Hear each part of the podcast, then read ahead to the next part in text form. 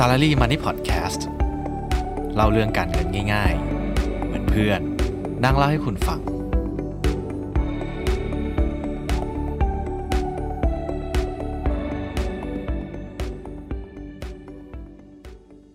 สวัสดีครับ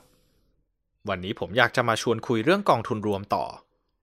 ที่ผมติดไว้เนี่ย ก็จะเป็นกองทุนที่ลงทุนในสินทรัพย์ทางเลือก ซึ่งจะเป็นความเสี่ยงระดับที่ 8 อย่างกองทุนรวมอสังหาริมทรัพย์ แล้วผมก็อยากจะมาเล่าว่า เราจะเริ่มต้นลงทุนในกองทุนรวมยังไง แต่ก่อนอื่นเลย ผมก็ขอฝากทุกคนกดไลค์ กด Subscribe กดกระดิ่ง ในทุกช่องทางของ Salary Money Podcast ด้วยนะครับ จะได้ไม่พลาดทุกเรื่องราวการเงินที่สำคัญ กองทุนอสังหาริมทรัพย์ ก็หมายถึงกองทุนที่นำเงินไปลงทุนในกองทรัสต์เพื่อการลงทุนอสังหา หรือนำเงินไปลงทุนในหุ้นอสังหา อธิบายง่าย ๆก็คือ กองทุนอาจจะมีสิทธิ์ หรือมีความเป็นเจ้าของในอสังหา อย่างพื้นที่เช่าในห้างสรรพสินค้า อาคารสำนักงาน หรือศูนย์การแสดงสินค้า หน้าที่ของเขาก็คือ ไปเก็บค่าเช่า แล้วนำเงินมาปันผล ให้กับผู้ถือหน่วยลงทุน อันนี้ก็เป็นหลักการคร่าวๆ ของกองทุนรวมอสังหาริมทรัพย์เลยนะครับ จริงๆ มันก็จะมีแยกไปอีก ว่าเป็นกองทุนรวมอสังหาไทย อสังหาไทยสิงคโปร์หรืออสังหาทั่วโลกแบบนี้เป็นต้น ทีนี้ก็จบประเภทของกองทุนทั้งหมดแล้วนะครับ ว่ามีกี่ประเภท ผมอยากจะบอกแบบนี้ครับว่า กองทุนรวมเนี่ยเหมาะกับมนุษย์เงินเดือนอย่างเรา ในมุมมองของผมมากเพราะเราไม่ต้องมานั่งเฝ้าว่ามันจะขึ้นหรือมันจะลงไปเท่าไหร่ อีกอย่างเรายังมีผู้จัดการกองทุนมาช่วยดูแลเงินให้เราอีก ที่สำคัญที่สุด มันก็มีทางเลือกที่หลากหลาย กว่าการลงทุนในหุ้นเพียงอย่างเดียว วันก่อนครับ มีรุ่นน้องที่โรงเรียนเนี่ย ทักผมเข้ามา ถามว่าการลงทุนในหุ้นน่ะ จริง ๆ มันอาจจะมีคนที่พูดถึงเยอะไปแล้ว แต่ว่าถ้าจะเริ่มต้นลงทุนในกองทุนรวมล่ะ เออ อันเนี้ยน่าคิด เพราะถ้าจะให้นึกถึงหนังสือสักเล่ม ที่พูดถึงการเริ่มต้นลงทุนในกองทุนรวม ผมก็นึกไม่ออกว่าจะแนะนำหนังสือเล่มไหนดี แต่เอาแบบนี้แล้วกันครับ วันนี้ผมมีพรสามประการมาแบ่งปัน ซึ่งเป็นสิ่งที่ผมคำนึงถึงเสมอในการลงทุน 1. เราควรจะประเมินตัวเองก่อน ว่าเรารับความเสี่ยง หรือความผันผวนได้แค่ไหน 2. เรามีระยะเวลาในการลงทุนเท่าไหร่ และ 3. เป้าหมายของการลงทุนมีผลตอบแทนอยู่ที่กี่เปอร์เซ็นต์ต่อปี ฟังดูแล้วมันอาจจะดูเบสิกนะครับ แต่พอเราเข้ามาอยู่ในโลกของการลงทุนจริง ๆ เนี่ย เรื่องพวกนี้เป็นเรื่องที่ยากที่สุดเลยครับ ถามว่าเพราะอะไร ถ้าสมมติว่าคุณเนี่ยเป็นคนที่รับความเสี่ยงได้น้อย โดยให้ความสำคัญกับการรักษาเงินต้นมากกว่าเนี่ย ก็เท่ากับว่าคุณจะไปลงทุนในตราสารหนี้ อาจจะเป็นไทยหรือต่างประเทศก็ได้ เพราะพวกนี้เนี่ยความเสี่ยงของเงินต้นเนี่ยไม่ค่อยเยอะ ซึ่งคุณก็น่าจะได้รับผลตอบแทนอยู่ที่3ถึง5%จริง ๆ มันก็น่าพอใจสำหรับการลงทุนในตราสารหนี้นะครับ แต่ถ้าคุณไปคุยกับเพื่อน ที่เขาลงทุนในหุ้นต่างประเทศ ผมยกตัวอย่างแล้วกัน ว่าเพื่อนคุณคนนั้นเนี่ยไปลงทุนในหุ้นเทสลาเพื่อนคุณเนี่ยน่าจะได้รับผลตอบแทนอยู่ที่ 700%ในปีนี้ เอาล่ะครับ อันเนี้ยเห็นความแตกต่างแล้วหรือยัง ตัวเลขเนี่ยมันต่างกันเยอะนะครับ 3-5%กับ 700%ซึ่งถ้าผมได้ผลตอบแทนที่ 3-5%พูดตรงๆก็ต้องอิจฉาครับ แต่ก็ต้องย้อนกลับมาที่เดิม ว่าคุณอาจจะเป็นคนที่ให้ความสำคัญกับการรักษาเงินต้นมากกว่า ในวันที่หุ้นเทสลาเนี่ยผันผวนมากๆ แล้วมันติดลบไป 10%อันนี้คุณทนได้หรือเปล่า เพราะบางคนเนี่ยที่เขาเป็นนักลงทุนตราสารหนี้ การติดลบ 10%ถือเป็นเรื่องใหญ่นะครับ แล้วเขาก็รับไม่ได้ ดูอย่างการปิดกองทุนตราสารหนี้ที่ผมได้เล่าไปใน episode ที่แล้วก็ได้ เรื่องของเป้าหมายการลงทุน ผมอยากจะยกตัวอย่างของตัวเองแล้วกันครับ ผมมีเป้าหมายในการลงทุนเนี่ย คือต้องได้ผลตอบแทนเฉลี่ยอยู่ที่ 5%ขึ้นไปทุกปี ในการลงทุนระยะยาวนะครับ ฟังดูเอ๊ะ ก็ไม่ได้เยอะนี่ ใช่ครับ มันไม่ได้เยอะ ถ้าไปเทียบกับหุ้นเทสลาที่บวกไป 700%ถามว่าเวลาเห็นคนพูดถึงว่า เขาบวกไปแล้ว 50%เขาบวก 60%ถามว่าอิจฉาไหม ก็ต้องตอบว่ามีบ้างนะครับ แต่สักพักเนี่ยก็ตั้งสติ แล้วก็กลับมาคิดว่า เฮ้ย เรามีเป้าหมายในการลงทุนแบบนี้นะ อย่างสำหรับการซื้อหุ้นรายตัวในตลาดหุ้นไทยเนี่ย ผมไม่ได้คาดหวังอะไรมันเยอะเลยครับ คือเป็นการลงทุนในหุ้นปันผล ไม่ต้องเติบโตมากก็ได้ ราคาไม่ต้องไปไหนก็ได้ แต่หลักการสำคัญของหุ้นปันผลเนี่ยก็คือราคามันต้องไม่ผันผวน แล้วก็จ่ายปันผลสม่ำเสมอเท่ากันทุกปี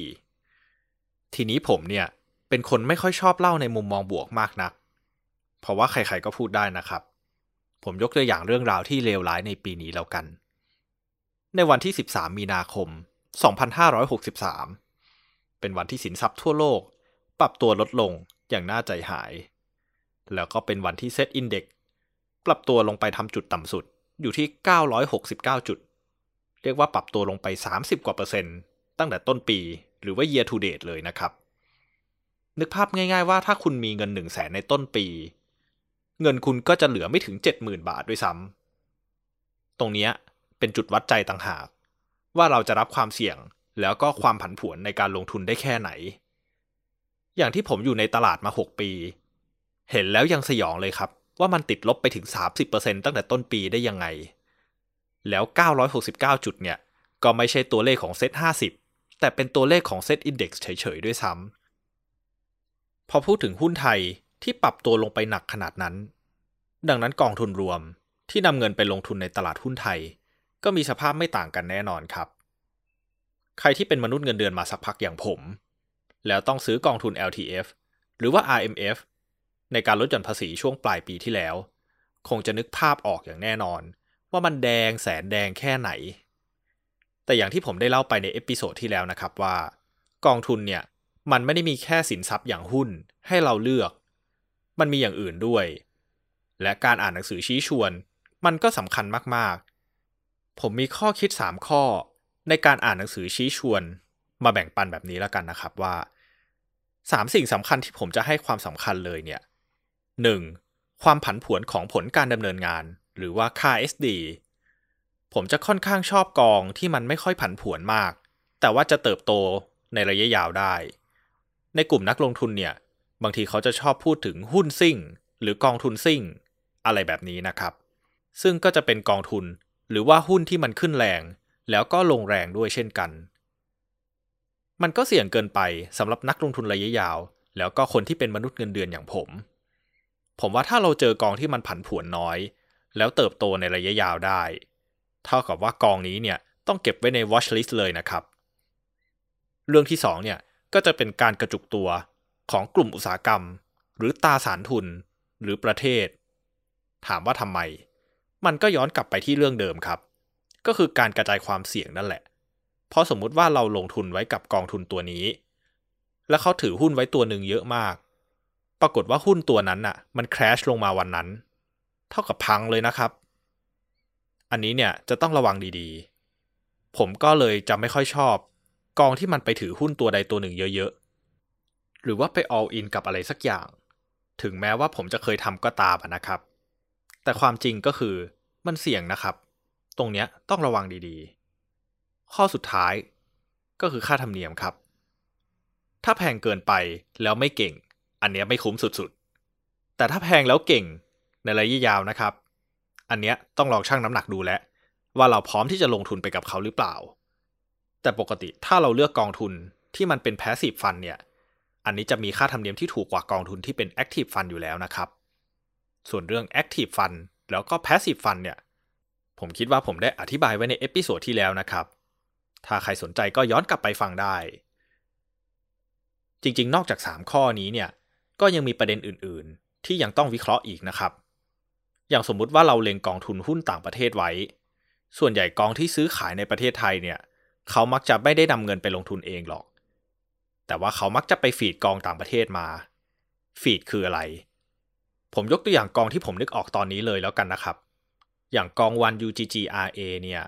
เป็นกองที่ลงทุนในหุ้นตีมเติบโตทั่วโลก เขาก็ไปฟีดกองแม่ ก็คือกอง Belly Gifford Ultimate Global Growth ซึ่งเราก็จะเรียกกองของ Belly Gifford เนี่ยว่าเป็น Master Fund นะครับ ส่วนวัน UGGRA เนี่ย ก็จะเป็น Fund of Fund หรือว่า Feeder Fund นั่นเอง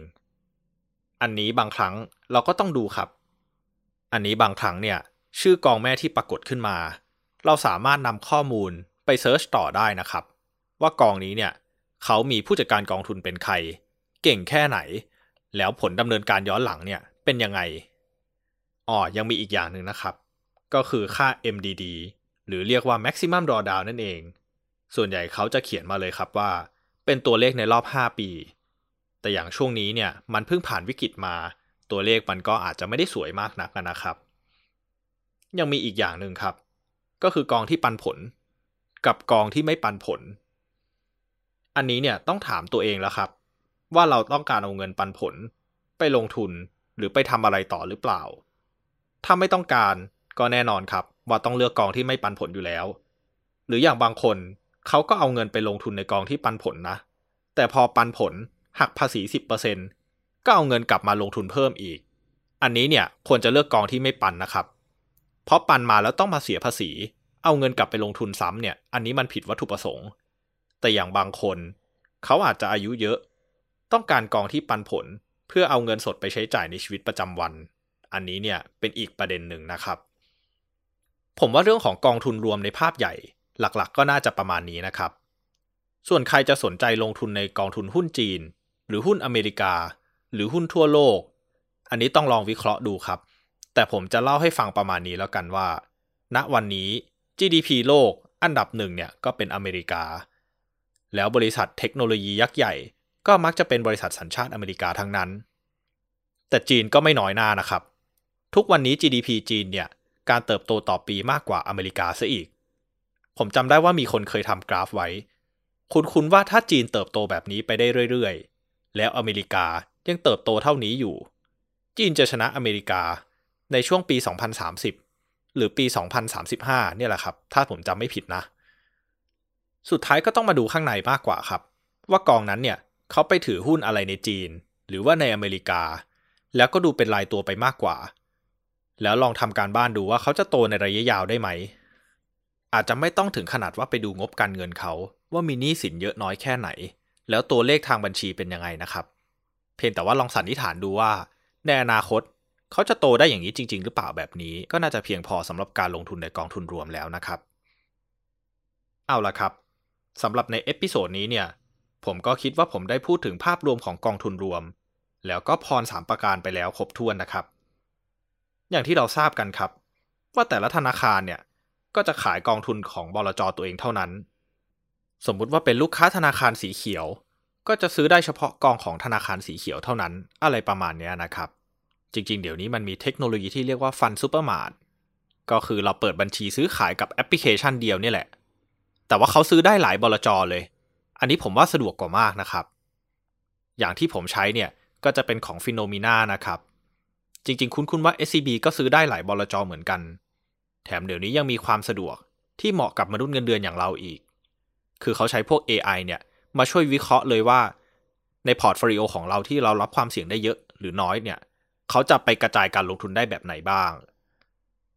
อย่างดังๆเลยเนี่ยก็จะเป็น Robo Advisor ของ SCB นะครับ แต่ผมคุ้นๆว่าเจ้าอื่นก็มี อย่างกสิกรหรือกรุงศรีเนี่ยผมก็จำได้ว่ามีนะครับ ซึ่งเร็วๆนี้ผมก็คงหยิบมารีวิวให้ฟังแน่นอน อย่างที่ผมได้บอกไปใน episode ที่ผ่านมานะครับ ว่าการลงทุนเนี่ยไม่ใช่ทางเลือก แต่เป็นสิ่งที่ต้องทำเพื่อการเกษียณที่ดีของคุณ ตอนนี้ก็ใกล้จะสิ้นปีแล้ว ผมเชื่อว่าหลายคนคงกำลังนั่งคำนวณรายได้ทั้งปีของตัวเองอยู่ เพื่อที่จะได้รู้ว่า ปีนี้จะต้องซื้อกองทุนลดหย่อนภาษีเท่าไหร่ ที่ผมเล่าไปก็น่าจะเป็นพื้นฐานของกองทุนรวมไปแล้วนะครับ ดังนั้นตอนหน้า ผมก็เลยคิดว่าจะหยิบเรื่องการเลือกกองทุนรวม IMF หรือว่า S S F มาเล่าให้ฟังแล้วกันนะครับ ว่าจะเลือกแบบไหนดี แล้วอะไรดีกว่ากัน แต่ละอันมีเกณฑ์แบบไหน ก็รอติดตามได้ในสัปดาห์หน้านะครับสำหรับวันนี้ ผมก็ขอขอบคุณทุกคนที่ติดตามเรื่องราวการเงิน ที่ผมนำมาแบ่งปัน สวัสดีครับ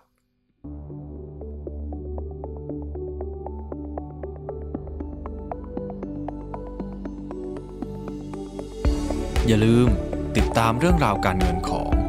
Salary Money Podcast ได้ในช่องทาง Facebook, YouTube, Spotify และ SoundCloud แล้วการลงทุนจะไม่ใช่เรื่องยากสำหรับคุณอีกต่อไป